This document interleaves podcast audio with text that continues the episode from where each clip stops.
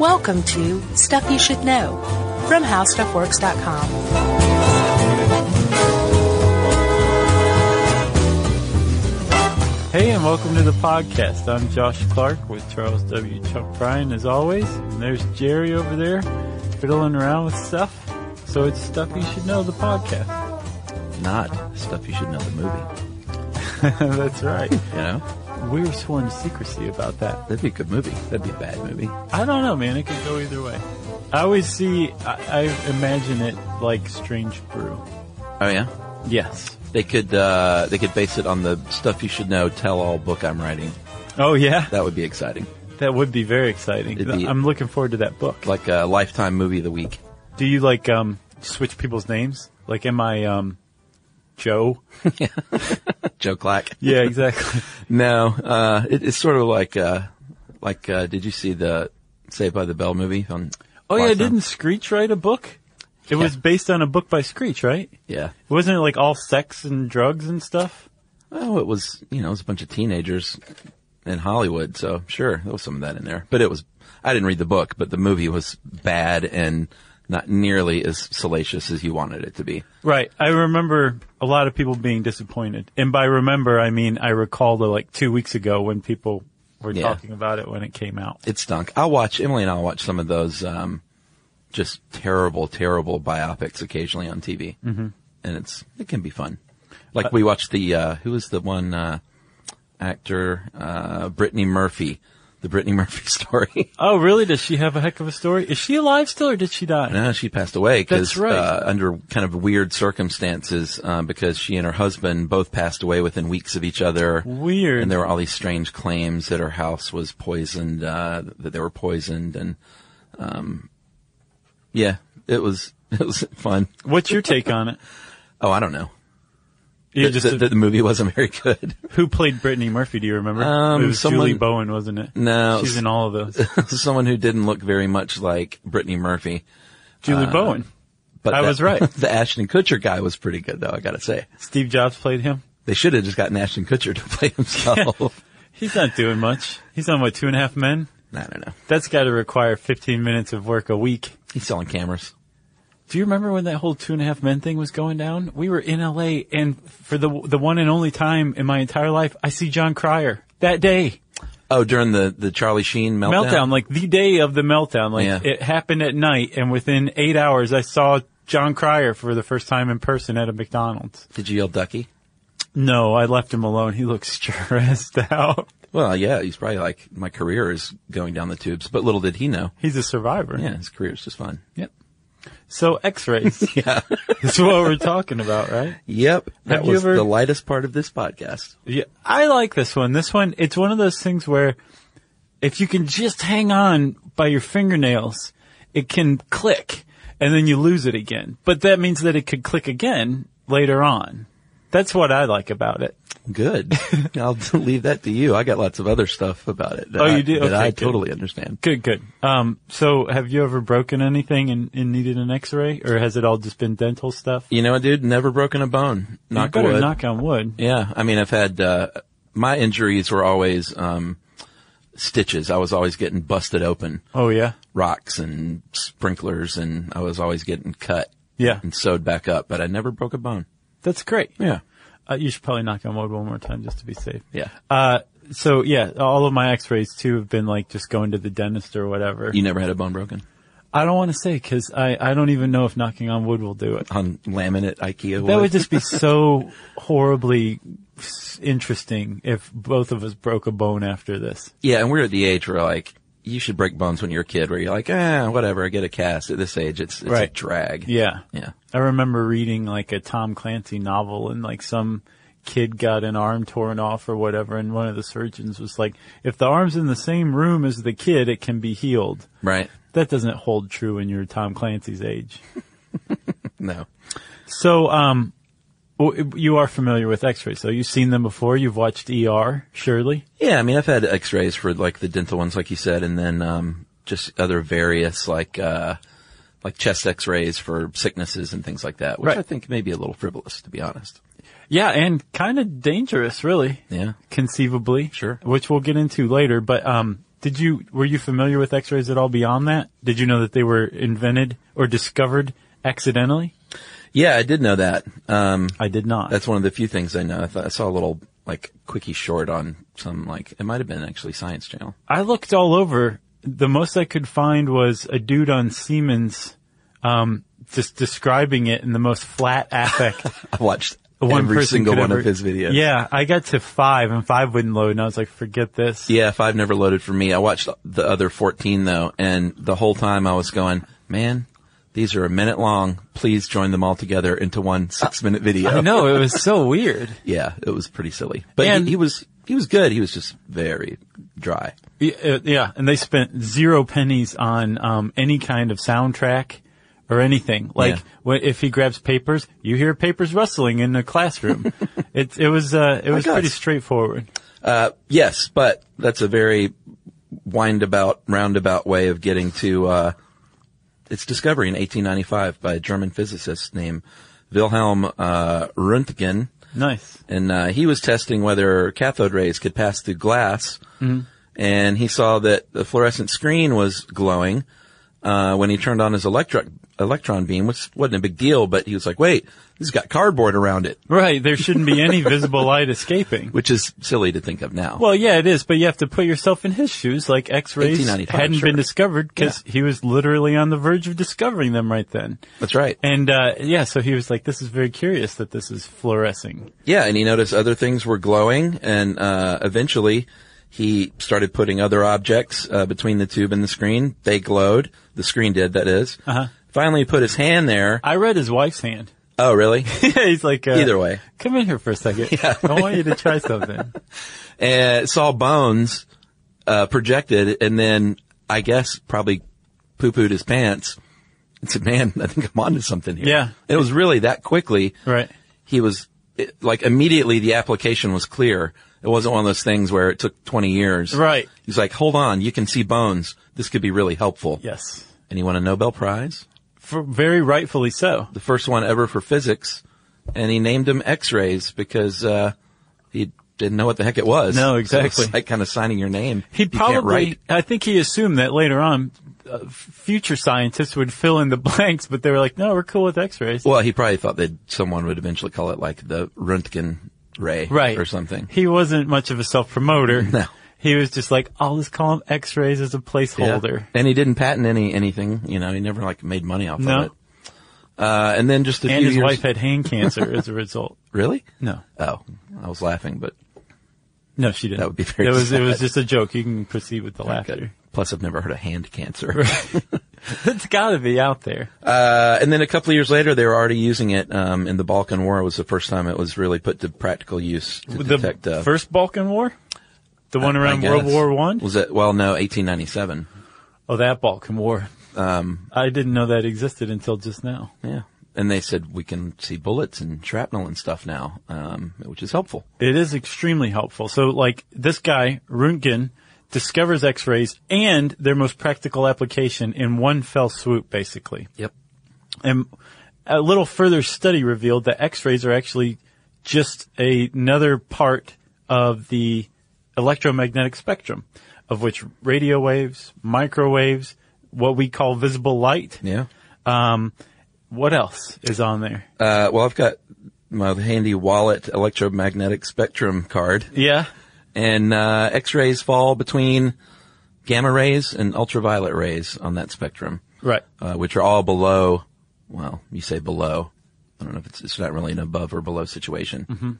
Uh, visible light, and then infrared, microwave, and radio waves. So it would be a higher or lower frequency because that's how the whole thing's divided. Yeah. So like the visible spectrum of light consists of electromagnetic radiation that uh, has a frequency, a, a wavelength that our eyes are sensitized to. So we can pick up visible light. but right. there's plenty of other stuff on the spectrum of uh, electromagnetic radiation and all of it is delineated by the frequency, the wavelength. So at the highest end, you have gamma rays that are like Yeah, that means the squiggly line is very close together. Exactly. And then uh, on the farthest end, you have radio waves that are like. And that means the squiggly line is far apart. Exactly. And that is called Chuck science. That's good stuff. Yeah. So It's back in my wallet. X-ray right next to the. Uh, what else you have in there? Uh, I just have my Pabst Blue Ribbon membership card, which I actually do. Do you really? yeah, but I've had it for like 20 years. Wow. When you you got it when you were like seven, eight. Yeah, you flatter me. So uh, X-rays fall. I guess we're about in the Sort of well, yeah, on the higher end. They have a Yeah. higher frequency as far as the electromagnetic spectrum goes. But the point is, is that it is ultimately the same thing. It's a it's a type of electromagnetic energy that is carried on a photon, which is a particle of what we would call light.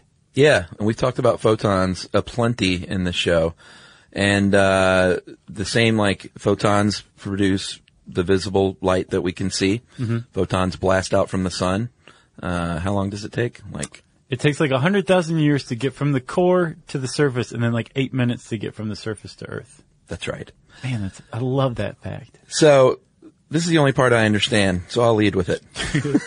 if you want to imagine um, an atom, a nucleus of an atom, and rings around that atom, atom, I've That's already a, that's a new word. an atom as orbitals, uh, when an electron drops to a lower orbital, it releases energy in the form of a photon. And the electron will always drop to the lower orbital. That's right. So like if an orbital is, if an electron is kicked off of a lower orbital, an electron in the higher orbital goes, yeah, and drops down to that one. Yes, and depending on how far it drops is going to determine the energy level of that photon. That it's, that it releases its energy when it drops, right? Yeah, because it doesn't have to, you know, drop more than one orbital. Right. It can skip down. I don't even know how far, but a long way. Yeah, it can. And like you said, the, the greater the distance between the two orbitals or the greater the energy differential, the greater the energy that photon when released will have, right? That's right. And as we said, photons are the energy carriers of the electromagnetic spectrum. And depending on that energy or the frequency, the wavelength of that photon, that determines what kind of photon it is, right? Whether it's a radio photon Yeah. or a, an X-ray photon or a photon that we can see that's in the visible spectrum. That's right. Uh, sometimes when these photons are flying around, they will collide with other atoms, and sometimes those atoms absorb that photon's energy and then kick it up to that higher level again. Right.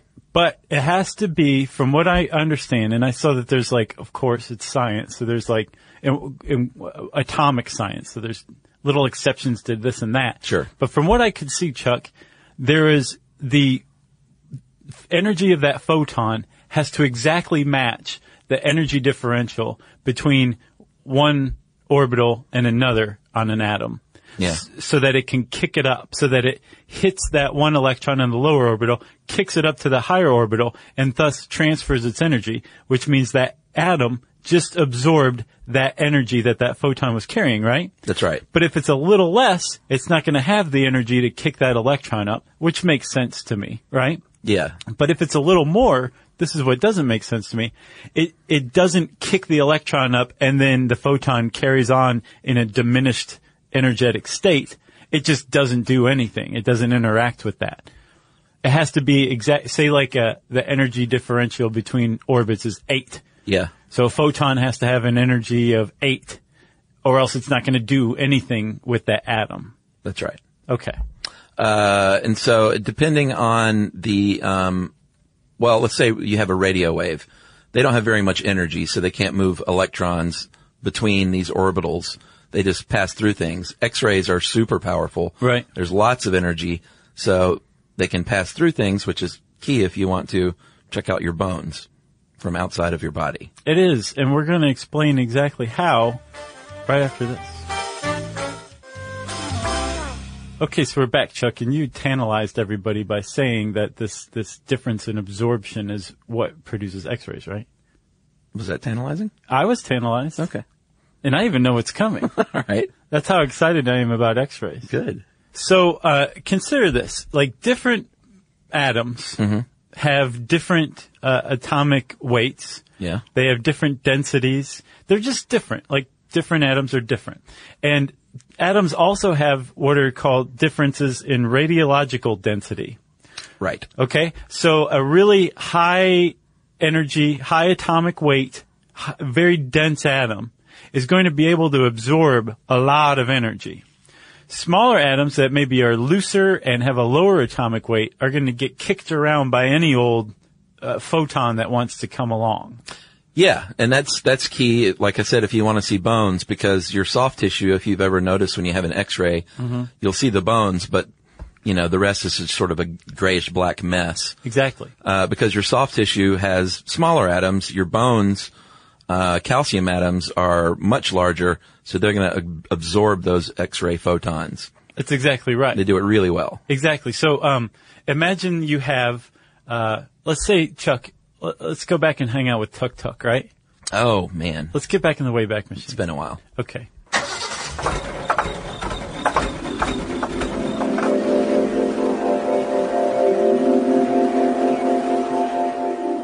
Look at him over there. So here we are in France in this cave. Um, Tuk Tuk has his hand up against the cave wall, as you'll see. Yeah. And in his other hand, he's got that little straw filled with um, pigment, red pigment. He's blowing it on his hand, right? Sure. And now that he moves his hand away, there's the outline of his hand. Like it's called a stencil, right? Exactly. He's Yeah. just made an early stencil. He's Sure. like a, a Banksy, basically. Yeah. Like a caveman Banksy. But if you look at the back of Tuk Tuk's hand, don't get too close, but look at the back of his hand. Yeah. It's covered in red pigment, right? Yeah. So if you can, if you want to equate this to an X-ray, the hand absorbed all of that pigment Right. and the stuff that passed through left the picture on the cave wall. That's kind of what happens with an X-ray, except with an X-ray photograph, the X-ray photons are absorbed by the denser calcium-rich bones Yes.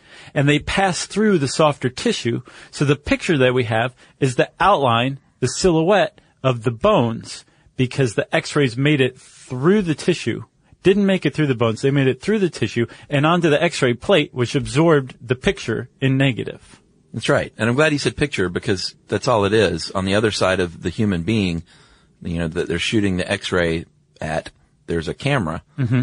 And you're just going to get a regular negative and they could make it a positive, but they leave it as a negative because you really don't need the positive image. Right. Uh, and that's what they'll put on that little screen to show you your cracked femur. Exactly. And they can see the crack because some of those x-rays will make it through the gap. That's right. Right? So all you're seeing is the result of x-rays that made it through the tissue, were absorbed by the bone, so those don't make it to the plate. The ones that make it to the plate cause the chemical reaction that gives you your negative, your x-ray. And it's, it's pretty simple, really, like if you think about it, at least in principle. It, it's also extraordinarily difficult to conceive of, but if you, if you understand like the principle behind it, it, it makes utter and complete sense. Yeah, and it's a pretty focused uh, shot that they're using there. It's not like they don't fill the entire room with X-rays. You know, they've got a, a thick lead shield around the whole device, and it you know contain, contains everything. And it's got a little small window that's just going to let that narrow beam pass through uh, through a series of filters and basically hit you wherever they want to hit you. Yeah, and the reason that the they use lead is because lead is an extremely dense uh, ele- er, uh, yeah element. Yes, right. Sure. Oh God, I hope so. with a with a very high atomic number, which means it can absorb tons of energy. Right. Yeah, that's why you're going to wear a lead apron. Yeah. Um, if you're not, you know, if you're getting your skull done, you're probably going to wear an apron on your chest, let's say. Sure. So you're you're so this lead is being bombarded with X-ray photons and electrons, and it's just taking it. It's fine, and it's not being able to. It's not able to pass through because it doesn't have high enough energy. Um, but yes, they, when they put that little window in the X-ray generating machine, Yeah. it passes right through there in a concentrated beam. And Chuck, let's talk about the machine, right? So, and, and this is basically what we use as X-ray machines is essentially what uh, Röntgen was make what made was experimenting with when he accidentally discovered them. Because if you look for X-rays, like they're they propagate naturally, but I think like twenty percent of the X-rays on Earth come from humans. Oh, really? Yeah, like we generate a lot of X-rays. They don't, they don't come, uh, like you don't find them normally on Earth. They're coming from outer space to us. Okay. Hence X-ray astronomy. But the ones here on Earth that are generated on Earth, they don't, it's not like rocks put out X-rays or something like that. Right. We do. We Humans. humans, do. humans in lead aprons put out X-rays, and they use this machine like Röntgen made. Yeah, uh, what you have in the machine, you have an electrode pair, uh, a cathode and an anode, and that's inside a good old fashioned glass vacuum tube. Right. Which, um, it's amazing how vacuum tubes are still like the best way to do many of these things. Well, it, it allows things to travel at the speed of light easily. That's right. And it allows guitar amps to sound great. I didn't know these vacuums in that. Oh, is that a cathode tube? Yeah. Yeah, like a, a like the best amps are still made with vacuum tubes. You can get solid state amps, but they're just the sound isn't as rich. So it's kind of like this old technology that's still superior. Right. They're all pumped out by hand by a 90 year old man in Tennessee. Mr. Marshall. Yes. No.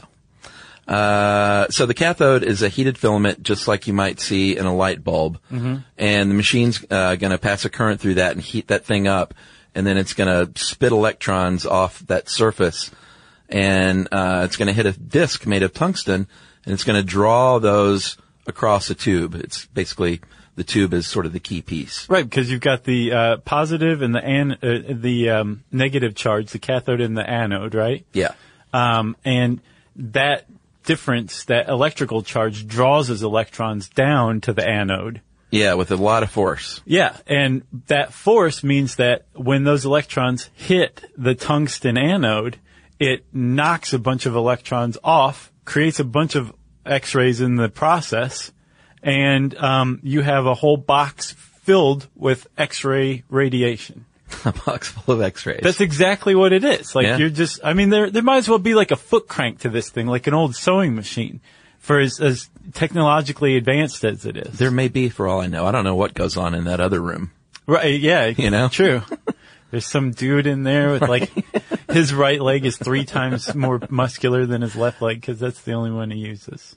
So, um, in addition, like I said, to, to x-rays being created, the, uh, the, the other x-rays, other photons can go on and knock more electrons off. So you, Right. you have what's uh, like a process of chain reaction starting, right? It's Yeah. not like one gets hit and then that's it and a photon's created and it just hangs around until it's beamed out. Right. Like you're just generating this huge amount of x-rays and the x-rays are also continuing to propagate themselves because they're knocking more electrons free. And the more free electrons you have, the more interactions you have, right? Right. So one of the ways that more electrons can be knocked off, you don't even need a direct transfer of energy where a photon is absorbed or knocks an electron from one orbit to another or knocks it loose entirely.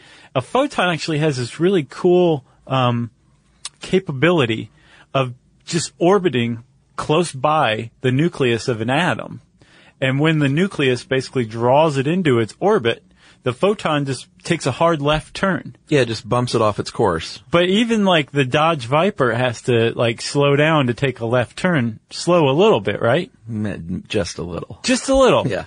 but that little bit in, in photon world means a transfer of energy from the photon outward. Yeah, as And an then- X-ray. Yeah, and then the photon like the photon takes that left turn and and the energy is transferred to the atom. Yeah, and one of the byproducts, uh, if this sounds like it's going to create a lot of heat, it's because it will. And in order to combat this, they rotate this anode to keep it. It would just melt down if Right. you kept it in place. Yeah. And apparently, there's an, uh, a cool oil bath uh, that helps absorb heat as well, which Right. I never have heard of that either. It sounds oily.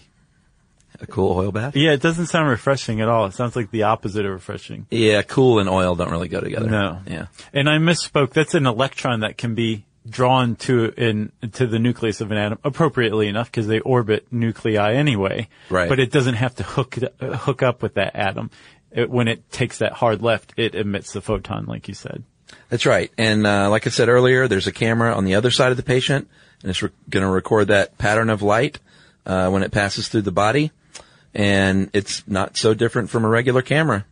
Um, and in the end, you're just going to get a picture, like I said, a negative image. Yeah, and if you hook it up with a computer, that allows you to take X-rays basically in slices. You can come up with commu- computerized tomography. Yeah, you- uh, aka CT, Right. a CT scan. Exactly. Um, if you uh, if you use if you get a breast exam, you're using a type of X-ray called mammography. Yep. Um, and then there's a fluoroscopy, which uh, the man in the extraordinarily dry presentation from Siemens said um, was basically like moving picture. It's like a movie. exactly. And then Yeah. he he showed us what book. a movie is with a flip book, right? That old flip book trick. And if you listen to this podcast, I'm sorry. I, I just want to apologize for both of us, Siemens guy. Oh yeah, Uh, like, hats off to you for doing that at all. yeah. Um, Because he's probably saying, "Well, at least I was correct in everything I said." exactly. it's a good point, sir. Um, but with fluoroscopy, it's basically like a movie of uh, an X-ray movie, and you would do this to make sure like a heart is beating correctly because you wanted to see it. But you have to have an additional um, instrument because, as we've said, X-rays will pass through tissue like heart tissue and muscle tissue and all and, and blood vessels and all the stuff you want to get pictures of using an x-ray. So you have to use something called a contrast media for it. Yeah, um, a contrast agent is basically more dense than the soft tissue. So if you want to, uh, let's say swallow, it's usually like a barium compound. If you want to examine like your blood vessels or your circulatory system, uh, you're, sometimes they can inject that or you might drink it to see if you're doing like a gastrointestinal, Right. like a GI tract. Yeah. You're going to swallow that stuff. Yeah. Which I've never had to do. I think my dad had to do that. Yeah. I don't think it's super pleasant. I get the impression not too. But, my um, dad did it as well. Yeah. It's an old guy thing. Yeah. So I should be getting one soon. yeah. Uh, and then it allows you, you know, to see a moving image, uh, basically how that liquid is, if there's any blockage, uh, there's all sorts of applications for it. Yeah, because that liquid has a, uh, a high radiological density, which means that the X-rays don't just pass right through your the the tissue that it's being suspended in, like your blood vessels. It it absorbs it for it, so you get a picture of your blood vessels, your circulatory system, which is pretty cool. It's pretty clever. It's also extraordinarily elementary in principle. My That's dear- right. my dear Watson. Uh, and that single picture, I think we, you know, we mentioned CT and, and mammography and all that and fluoroscopy, but the single picture is just called standard radiography. And that's when you're, you know, taking a photo of your skull. Right. Or your lungs or your bones or your teeth. And so, so speaking of the lead apron thing, man, it's always made me kind of nervous. Like, if I, if the rest of my body has to wear a lead apron, but you're shooting an x-ray into my head, am I going to be okay? Well, we'll answer that right after this message. Stuff you should know. Stuff you. All right, X-rays are they bad for you? Uh, the answer is yes, uh, pretty unequivocally. Um, but like all things, it's it's in moderation is the key. Sure. Uh, in the 1930s and 40s and into the 50s, they had X-ray machines at shoe stores. So Oh, yeah, they could X-ray that. your feet to get a better fit, and um, they didn't realize at the time that they were X-raying people way way too much. Yeah, talkative kids in class, they just shoot them with an x-ray and, Would they? no. No, they Man, probably did. I've got you like twice today. Well, no, I believe that. Like, hey, let's look at his brain. There may be a, a mouse running around inside of it. yeah. Um, People in the 30s were dumb. Well, it's basically radiation sickness. Um, it's a form of ionization or ionizing radiation. Right. So what can happen, like if just normal light hits an atom, it's no big deal. Uh, but when an X-ray hits an atom, it knocks uh, electrons off of it, creates an ion, uh, which is an electrically charged atom, and basically anything from uh, cellular death to mutation can happen at that point. Yeah. And mutation can spread, and it can cause cancer. Right, because stable atoms are neutral, right? Because they have an equal number of protons and electrons. You lose an electron, all of a sudden you have a positively charged ion. Yeah. And that negatively charged electron running around and it, it just causes trouble. And you said light, visible light can be absorbed and it's no big deal. Yeah. Because visible light is, uh, exists on a wavelength that's about in tune with the soft tissues of our body, right? So we know how to absorb it and it makes us tan and that's cool, right? but, um, with these ionized atoms, these positively charged atoms like going around in your body, uh, it, it, it can cause a lot of problems like mutations, like cancer, right? Yeah, I mean, if you break that DNA chain, that's not good. No, it isn't. cells. And one of the results is the D, the DNA can basically lose its ability to regulate itself and it, the cell replicates more frequently than it should. And all of a sudden you have a tumor on your hands and that can spread. It can also be a problem if that DNA break occurs in utero, because then that, can lead to birth defects. Yeah, sure. Which is why pregnant women shouldn't get x-rays. Yeah. Um, and it can also just lead to plain old cellular death. Yeah. If you have cellular death, then the tissues that um, are made up by those cells break down, and uh, you have a problem on your hands with that as well. So here's the deal. Uh, we get exposed to radiation every day just walking around on the planet. Yeah. Um, it depends on where you live, but every year, um, the average person is going to be exposed to anywhere from one to four. Uh, it's measured in millisieverts per year. Um, like I said, depending on where you are, I think in higher elevations, it's less than at sea level. So if you live in Denver, Colorado, you're going to be exposed to less. Well, yeah, because like you're, Death Valley. you're higher up in the atmosphere, and that makes a difference. Exactly. You have less protection, right? Yeah. So, um, you know, what they, what they want to do, medically speaking, they want to use, or they're supposed to use the minimum amount to achieve the pictures you need. It's not like the old days where they just like, let's do 20 x-rays. Yeah. like, let's do the minimum amount we need to get the information that we need. Uh, a CT scan can, can get your, you know, you lay down in the tube and it rotates around you and your whole body can be photographed in less than five seconds these days. Nice. But, um, you know, there are concerns if you get too many x-rays still. Uh, like a dental panorama, I think, what did I say? One to four millisieverts per year.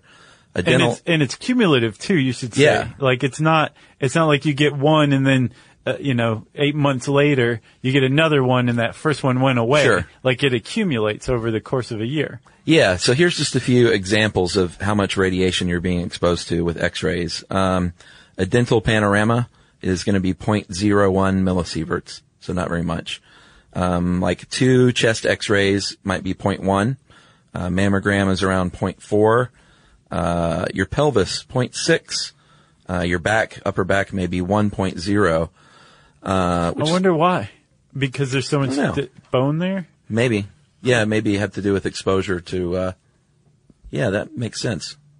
I, I got a ton of bone in my upper back.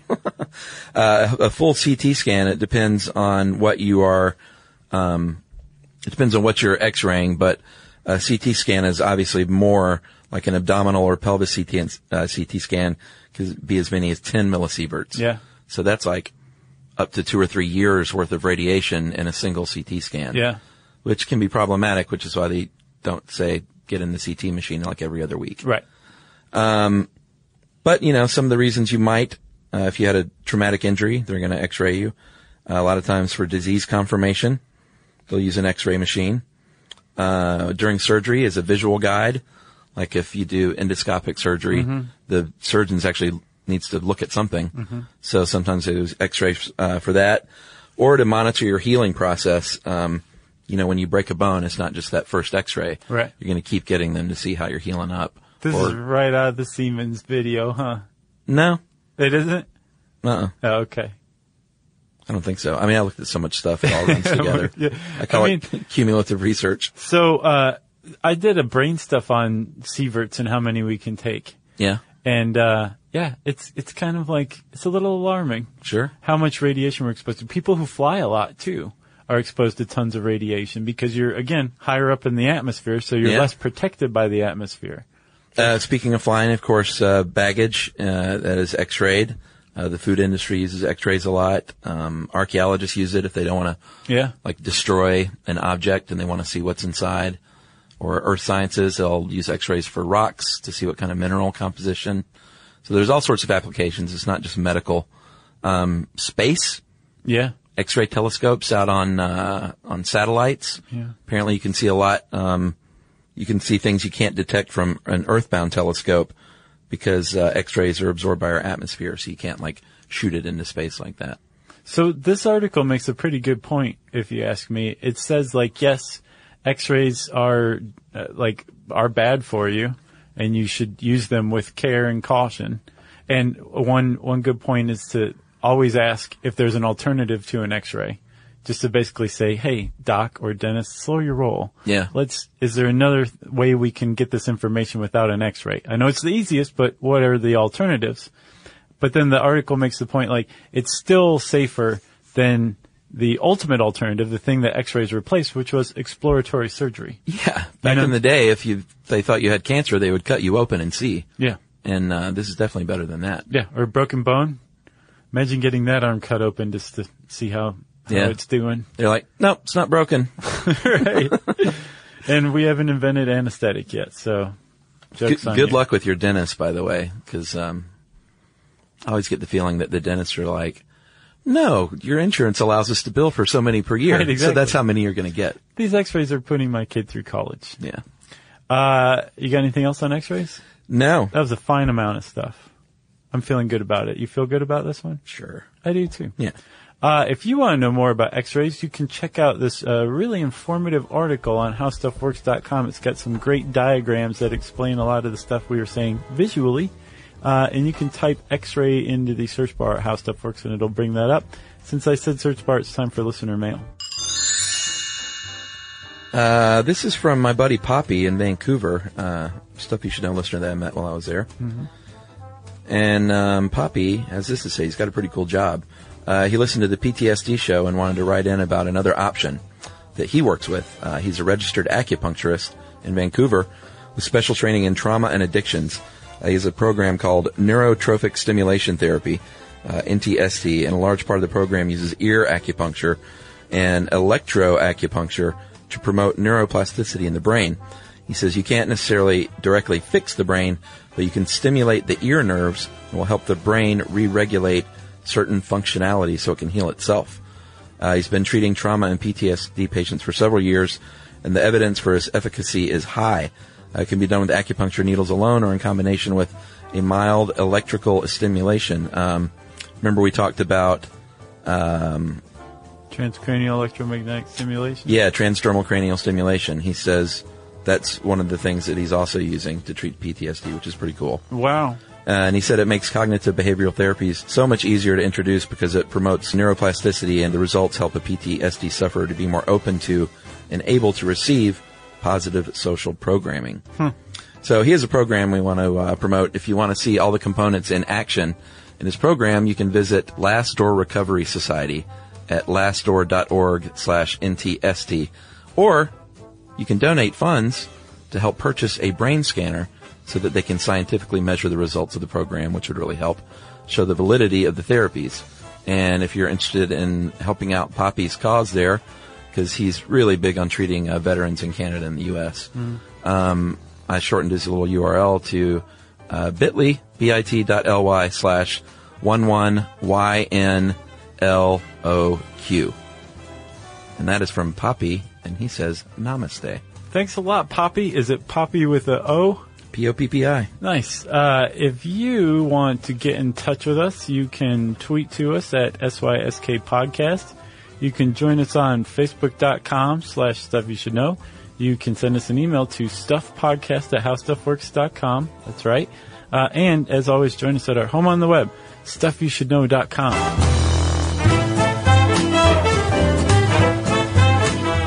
For more on this and thousands of other topics, visit howstuffworks.com.